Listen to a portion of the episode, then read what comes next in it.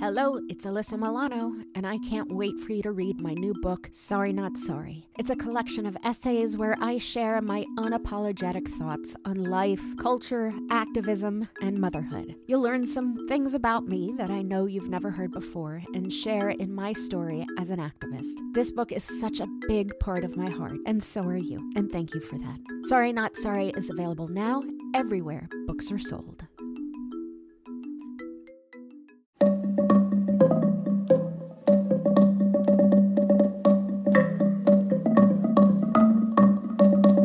Hi, I'm Alyssa Milano, and this is Sorry Not Sorry.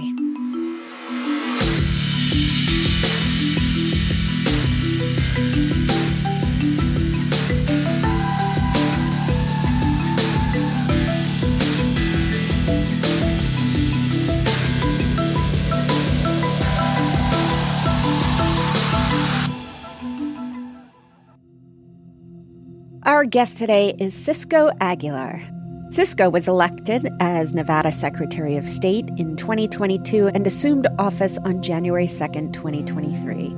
As an attorney and small business owner, and with years of experience in the private and public sectors, Cisco brings a unique perspective and expertise into the Secretary of State's office.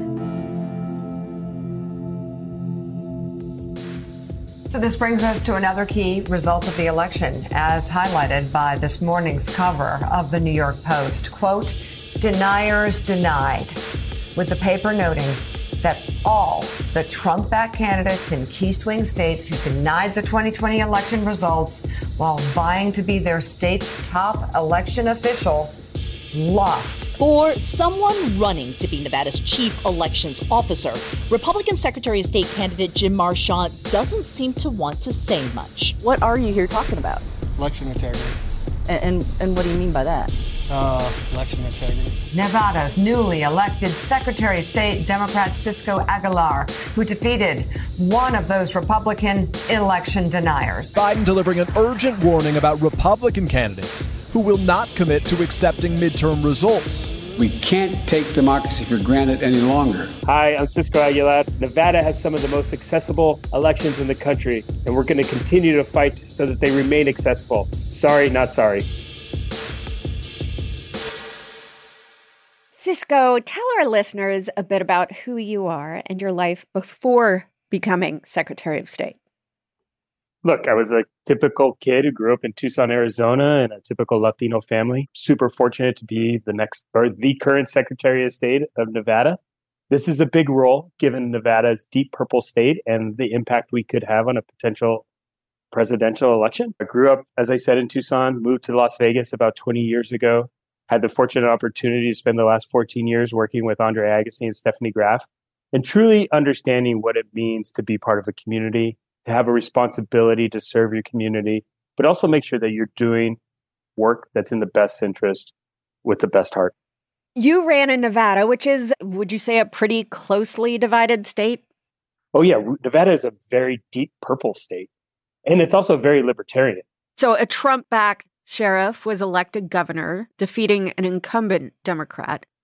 But you were elected. Senator Cortez Masto was reelected, and there is a Democratic legislature. Tell us a bit about the political landscape in your state and how it became so purple. I think the fact that looking at the history of Nevada and the way it's voted, its population growth over the last couple of decades, the impact of Senator Reid having a vision and a plan for our state and executing strong on that plan. He worked diligently to ensure that we were able to bring a voice to the Democratic Party. And a lot of times that Democratic Party here in Nevada is made up of working folks. The people that hold up the strip in Las Vegas Boulevard every day are hardworking folks.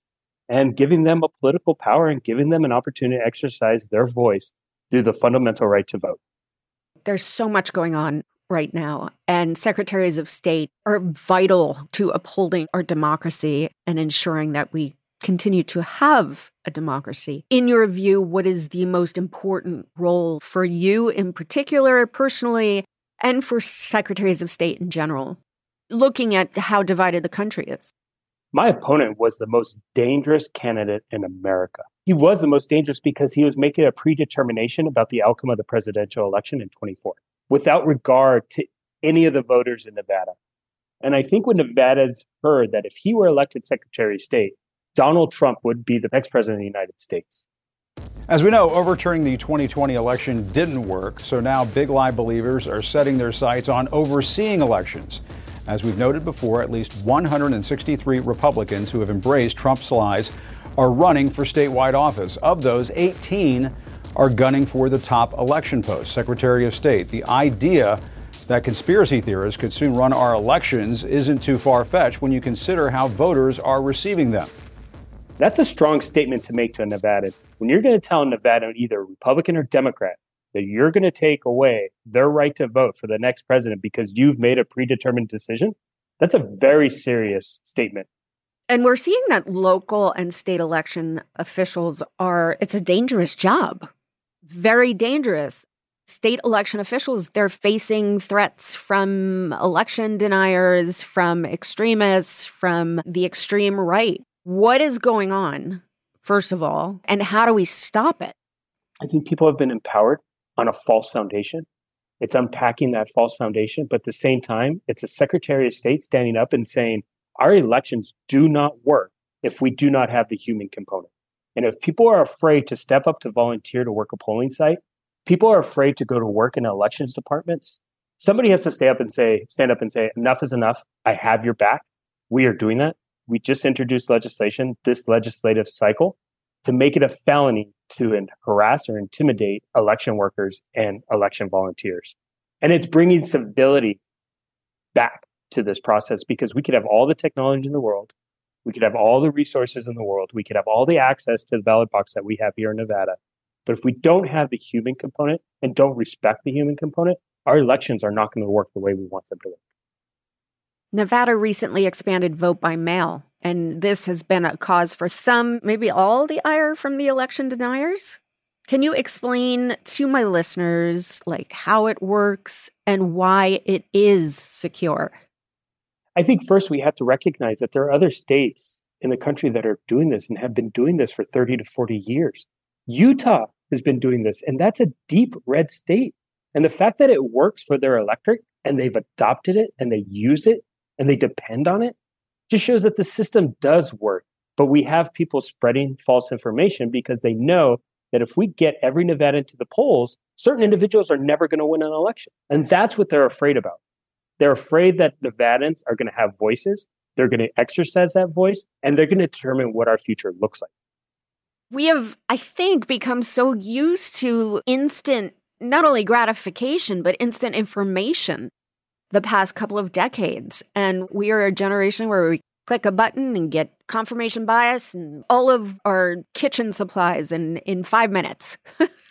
And I think it makes it hard for people to just sit back and let the votes get counted and wait for results to come in.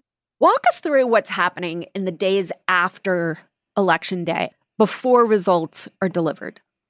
Obviously, there are certain populations that use mail ballots. There are certain populations that really engage in the political process by walking up to a ballot box and voting on that day. What we did here in Nevada with mail ballots is one of the greatest things we could have done because on the first day of early voting, there was a massive wind dust storm. And so people weren't going out to the polls. They still had the option to exercise that fundamental right by using their mail ballot. The last day of early voting, we had another storm. Election day, there was a big rainstorm in the south. There was a massive snowstorm up in the north. People still had options to vote. And what you're seeing is our working folks are using the mail ballot to mm-hmm. vote because if you're asking them after a 12 hour shift to go and vote, or you're saying, hey, on election day, you should go vote and not go to work. Our families are struggling here. They're working every day to provide food on the table, to pay for health insurance, especially our sole proprietors, right? We're, our economy is shifting in the workforce. Nevada has a ton of sole proprietors. Those are Uber drivers. And if you're saying we want you to go stand in line for four hours to vote on a Tuesday, that's four hours of revenue that they could use to support their family. When we easily know that mail ballots work, voters are starting to exercise that fundamental right through mail and drop off that ballot at a voting center, you're seeing that participatory government take place that we want to see.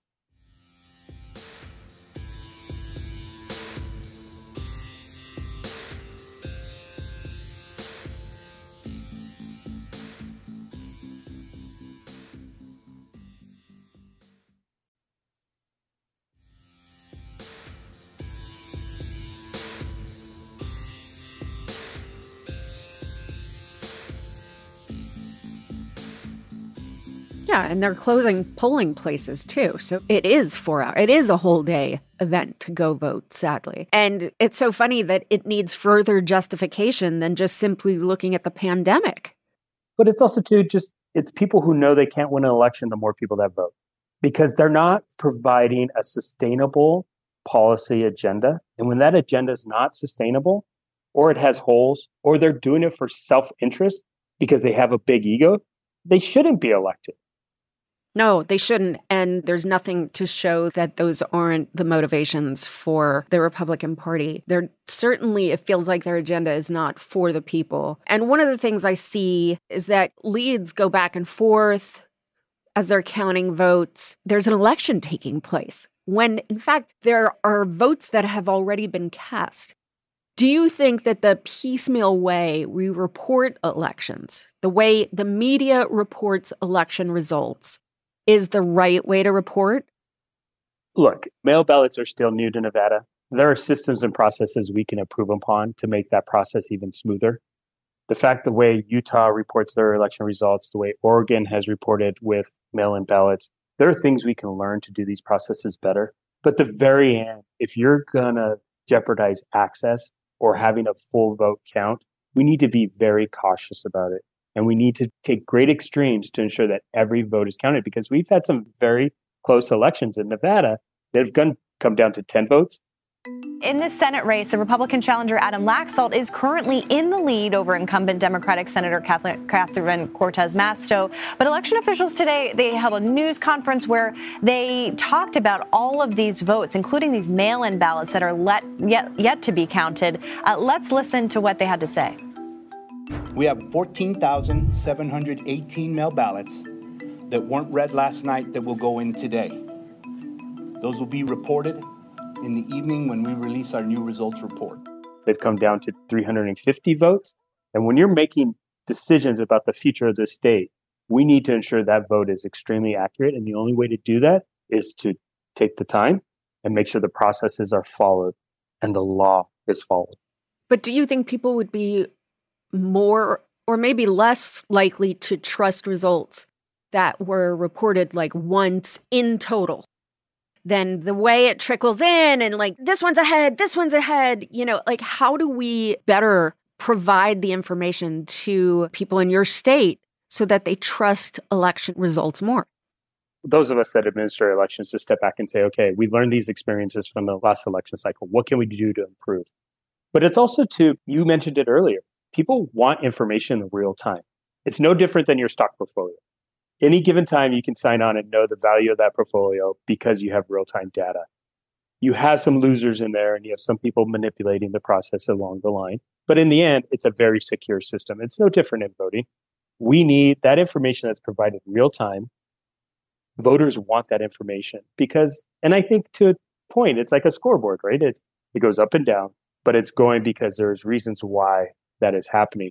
The less we can take out the volatility of that by having greater capacity and greater staff to count those votes, I think you'll see some of that concern start to decrease. Okay, let's talk about 2024. Are you foreseeing challenges in your state of Nevada for the 2024 election? First, we have to figure out what's going to occur in the primary, right? Nevada was just selected as the second primary in the country. Actually, our early voting starts the same day as South Carolina's voting. So, in a way, we're almost first, but the results won't be tallied until after the South Carolina date. We're looking at that if Biden decides chooses to run for reelection. Obviously, that primary has been determined. If he chooses not to run, Nevada will become a central battleground state for the presidential primary. Things will get exciting. We will have a lot of visitors in town. We're starting to get some of that force now, but it's making sure that we run a presidential primary to the point that people recognize that Nevada is one of the most diverse states in the country from a voter base. One, we have it from a workforce perspective, but we also have it from an ethnic perspective. And knowing that those groups are coming together to determine the future leadership of our country is very critical. And having a voice to make that decision is pretty amazing. And I'm super proud of Nevada taking that step, taking that effort, and following the strategic plan of Senator Reid. But when it comes down to the general election in 24, of course, We just have to sit back and wait and make sure that we're ready to go. Take the learnings we've had from the last couple of cycles where these individuals have engaged and be able to beat them at their own game. Yeah. Yeah. I mean, what else can you do, right? My mother, when I was a teenager, every time I left the house, she'd say, think ahead. And I think it's that same thing. We have to go into 2024, all of us thinking ahead. And speaking of the future, the Supreme Court is considering Moore v. Harper, which would basically give total control of state elections to state legislators. What impact would this have on our elections? Well, again, Nevada, obviously, I would assume the Democrats are in power and they would make the right decision when it came to that issue. However, there's people that want to manipulate the system for their own self benefit. And we can't have that. We have to have a process that's clear, that's transparent, and that people know when their vote is executed, that vote is going to count and that vote is going to matter. That is detrimental to that thought process. And it's detrimental to, I think, the trust in the process and the system. So it scares me. It concerns me.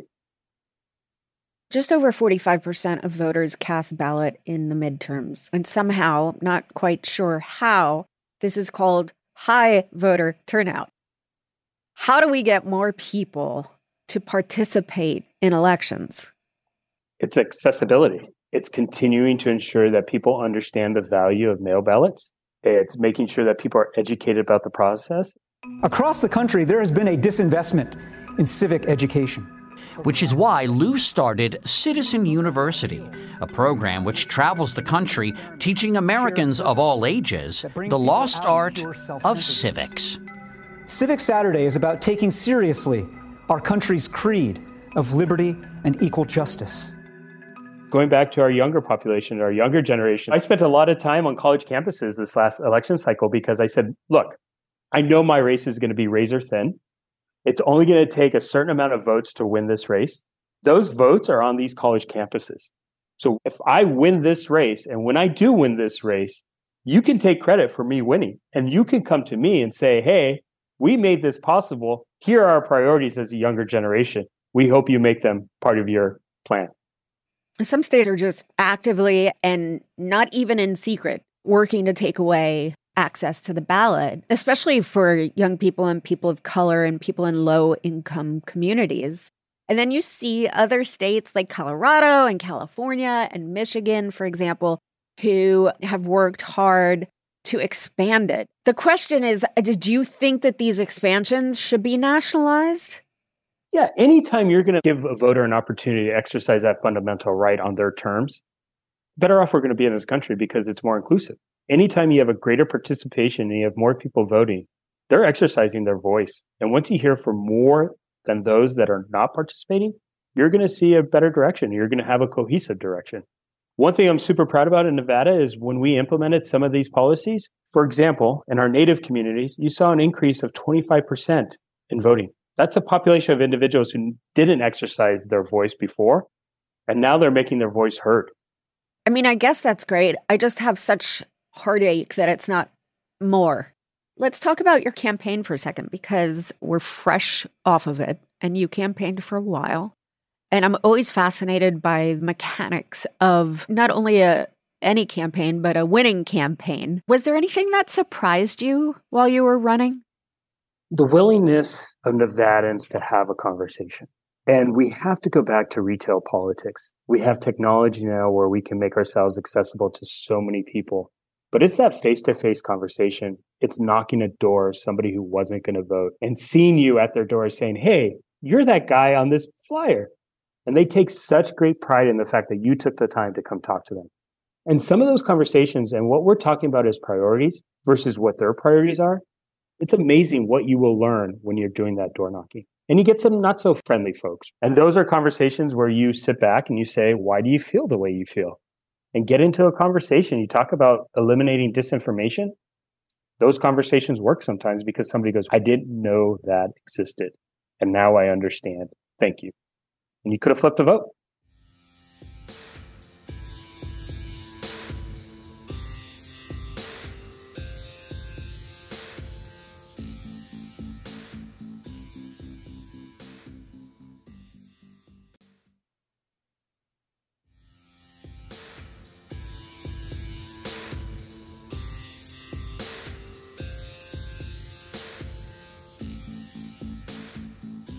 It's really amazing that we became so, through social media, almost incapable of having those tough conversations.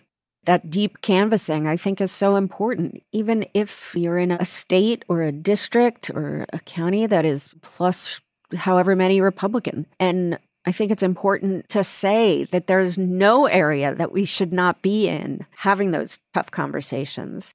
Now that you're in office, what changes do you see making in your state? Obviously, it's going to be making sure we continue to have the access that we have. That's priority number one. Second is making sure we're taking care of the people who administer elections and making sure that they know somebody has their back so that they continue to do what we need them to do to have the elections that we have. It's also to recognizing where can we build power among vulnerable communities. And that is giving people the opportunity to do what they've always dreamed to do. If they have a desire to open a small business, small business is critical to giving people voice and power, especially in our vulnerable communities, in our Latino community, in our Black community, in our AAPI community, is making sure that and understanding what we can do to get them the resources to open some of these businesses. Because if they're successful, they're going to hire their neighbors, they're going to employ their family, they're going to be powerful enough to know that they matter, and then in vote will be voting. And that's what we need to do. And that's where Secretary of State's office is powerful in Nevada. Every business in Nevada engages with the Secretary of State's office. And I don't think a lot of, you know, being of the Latino community, I know some of the struggles and challenges we have finding access to capital to grow your business. But it's also knowing somebody understanding your community and saying, these are the challenges and these are the what we, barriers we need to eliminate so that we get that continued engagement. Look, somebody's never been in this office who looks like me or has my background. And so the fact that I have the background that I have, I grew up the way I grew up, I have to understand those implications and make sure that I'm making the road easier for future generations. It's the only way you're really going to be heard effectively is to vote. When you don't vote, you give up your power. As Secretary of State, Dr. Shirley Weber is responsible for protecting the integrity of 22 million votes in California. She is the first African American to hold that position, and she has led the way to registering 900,000 college age voters this year alone. Of course, your governor has a very different philosophy than you do. How can you work together? Or how do you plan on working in opposition if you feel like that's what you need to do? You know, and that's the thing that's surprising about Nevadans is once you're elected, I think people say, hey, we have some priorities in this state. We need to focus on those priorities where we can get a win. The policy differences need to go by the side because that's not going to win anybody anything. And I hope that our governor will recognize that there are more good things to do than there are things to fight about. And I'm look, I'm a fighter. I'm super aggressive, but also at the same time, I want to make sure that we're make, all Nevadans are winning in everything we're doing. I just want to get the job done, hit our goals, but at the same time, yes, we're going to have policy agreements on some voting access issues, but it's not focusing on those issues and making those a priority. We can have conversations about those, and that's up to the legislature to decide where they are the mediator in these policy issues. And I have the confidence that they're going to make the right decision. I just want to, for a second, just go back to election deniers. How did we get to a point where just people don't trust elections? And then what are the steps that you see that we need to take to overcome that? I think early on people thought this was a easy way to attack. And it was because it caught us off guard.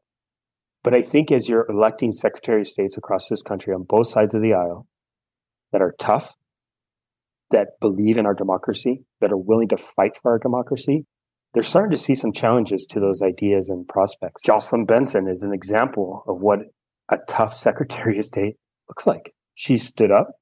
She's protected people. She knows the law. She knows when to fight. She knows when to push, but she also knows when there is a good policy argument and discussion to have. And I think it's recognizing that Secretary of States are no longer going to sit back. They're going to be proactive and they're going to be engaged and they're going to start to shut down these individuals who are trying to eliminate our democracy. At the beginning of the campaign, when I called my mom and we were having a conversation early on, and I said, Mom, this is about democracy. She goes, What does that mean? She wanted to know how we were going to work on the priorities of those voters across our state. But as the campaign went on, people started to see those that were trying to challenge the process, who are election deniers, and start to recognize those are not the people we want in power. And they started to understand what the definition of democracy meant. And by the end of the campaign, we were standing up there saying, in grassroots neighborhoods, we are fighting for the future of democracy. And what that means is your access to the ballot box. And people got energized, they got motivated about that issue because they started to understand that election deniers could have a detrimental impact on the future of our state and country. And their lives, their personal lives, to be able to connect those dots and really see how they are all intersectional and need to relate to one another. What do you think the role of the Secretary of State is in bringing new communities to vote? It's critical. How do we do that? It's direct engagement. It's understanding the momentum we built on this campaign in the Latino community, in our Native communities, in our EI communities. We can't lose that momentum. I have to continue to be present have to be continually educating. Also, too, in the beginning of this campaign, I felt like a civics teacher because I was explaining to everybody what this impact the Secretary of State could have on a variety of issues from public education to worker rights to our economy. And once they understood that, they started to recognize the importance of the Secretary of State's office. So it's me being engaged, it's getting people to understand what's at stake and understanding that they can make a difference if they get engaged now. And we've seen these when I think back to those midterm elections and the armed voter intimidation efforts at polls around the country. We saw a shooting at the homes and offices of Democrats January 6th, for the love of God. How do we break this cycle of violence and intimidation that we're seeing right now? We have to hold those accountable who are the underlying pot stirrers of these issues. And it's also, too, making them know that there's going to be consequences to the decisions they're going to make.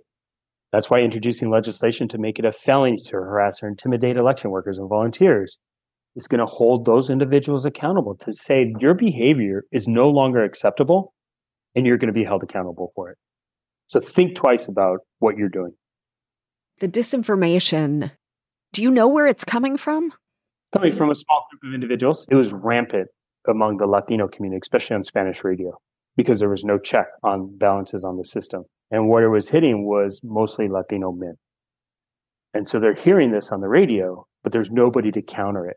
And so we have to get better at understanding where it exists and then confronting it. At the very end of the campaign, we did huge buys on Spanish radio to help counter some of this disinformation. And did you call it what it was? Did you say, we know you're being hit with a lot of disinformation? It's so tricky and it's so fascinating to me because linguistics becomes really important, right? I do it with my kids for God's sakes, right? Like I trying to get my son who's 11 off his cell phone, right? And I just type in how cell phones are bad for and it might be true, but you can find anything you want to believe. The confirmation bias is in full effect right now. So how do we do it? Do we regulate what's going on? Do we regulate the information? COVID information, misinformation could start spreading unchecked on Twitter again. And that's because the platform has stopped enforcing those policies. And Twitter didn't really make the announcement about the change. Instead, it added a line to the pages of its website outlining that policy, which reads, quote, effective November 23rd, 2022, Twitter is no longer enforcing the COVID 19 misleading information policy. And then we have these people like Elon Musk with all the power in the world who's basically weaponized the First Amendment, just like the gun manufacturers have weaponized the Second Amendment. How do we fight this? It's just being stronger, being smarter, being strategic. We have to avoid being reactive. I think that's part of the problem is we get stuck in a bubble or we get stuck on a track and we're responding instead of saying, "Hey, let's step back. Let's figure out how to be stronger and more strategic about what they're doing, but do it from our perspective with facts." So more proactive than reactive. Absolutely. We have to get better at the game, right? It's a competitive thing. You can't go onto a field and say, I want I'm going to wait to act until the other team shows their hand, right? You got to go in there with your own strategy, with your own plan and be better at it, be stronger and be ready to fight harder. And finally, what gives you hope? That the voters in Nevada made the right decision. And the fact that everybody is so energized to do the right thing and to have hope that we can get to a better place.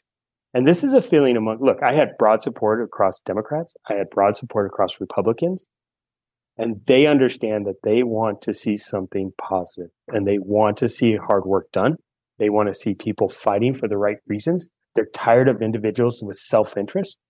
And so we just got to continue to maintain that trust and deliver. Cisco, you give me hope. Thank you for being a part of the podcast. Thank you for continuing to have these conversations because without these conversations, we wouldn't be able to develop a plan. So thank you.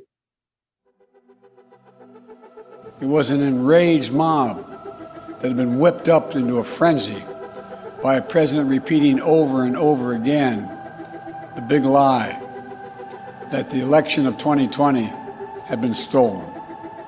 It's a lie that fueled the dangerous rise in political violence and voter intimidation over the past two years.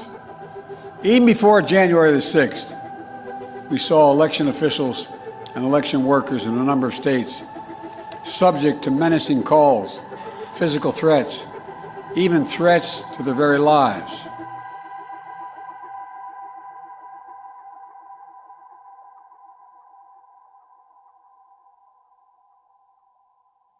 We've said it on this show time and time again protecting the right to vote is not political. Ensuring free and fair elections is not political. And now, as the Supreme Court could append election law and give untold power to the states, it's more important than ever that secretaries of state who oversee elections are not election deniers, big lie supporters, or politically motivated to undermine elections. We need Cisco's in every state. We need to protect our votes, which are the very foundation of our democracy. And yes, trolls, our constitutional republic is, in fact, a democracy. We're about to see the 2024 elections ramp up in a huge way. We're lucky to have Cisco and others like him to make sure they're fair, accurate, and transparent.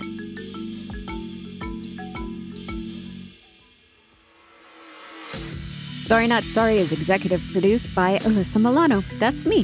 Our producer is Ben Jackson, audio editing and engineering by Maciej Lewandowski, and music by Josh Cook, Alicia Eagle, and Milo Bugliari. Don't forget to rate, review, and spread the word. Sorry, not sorry.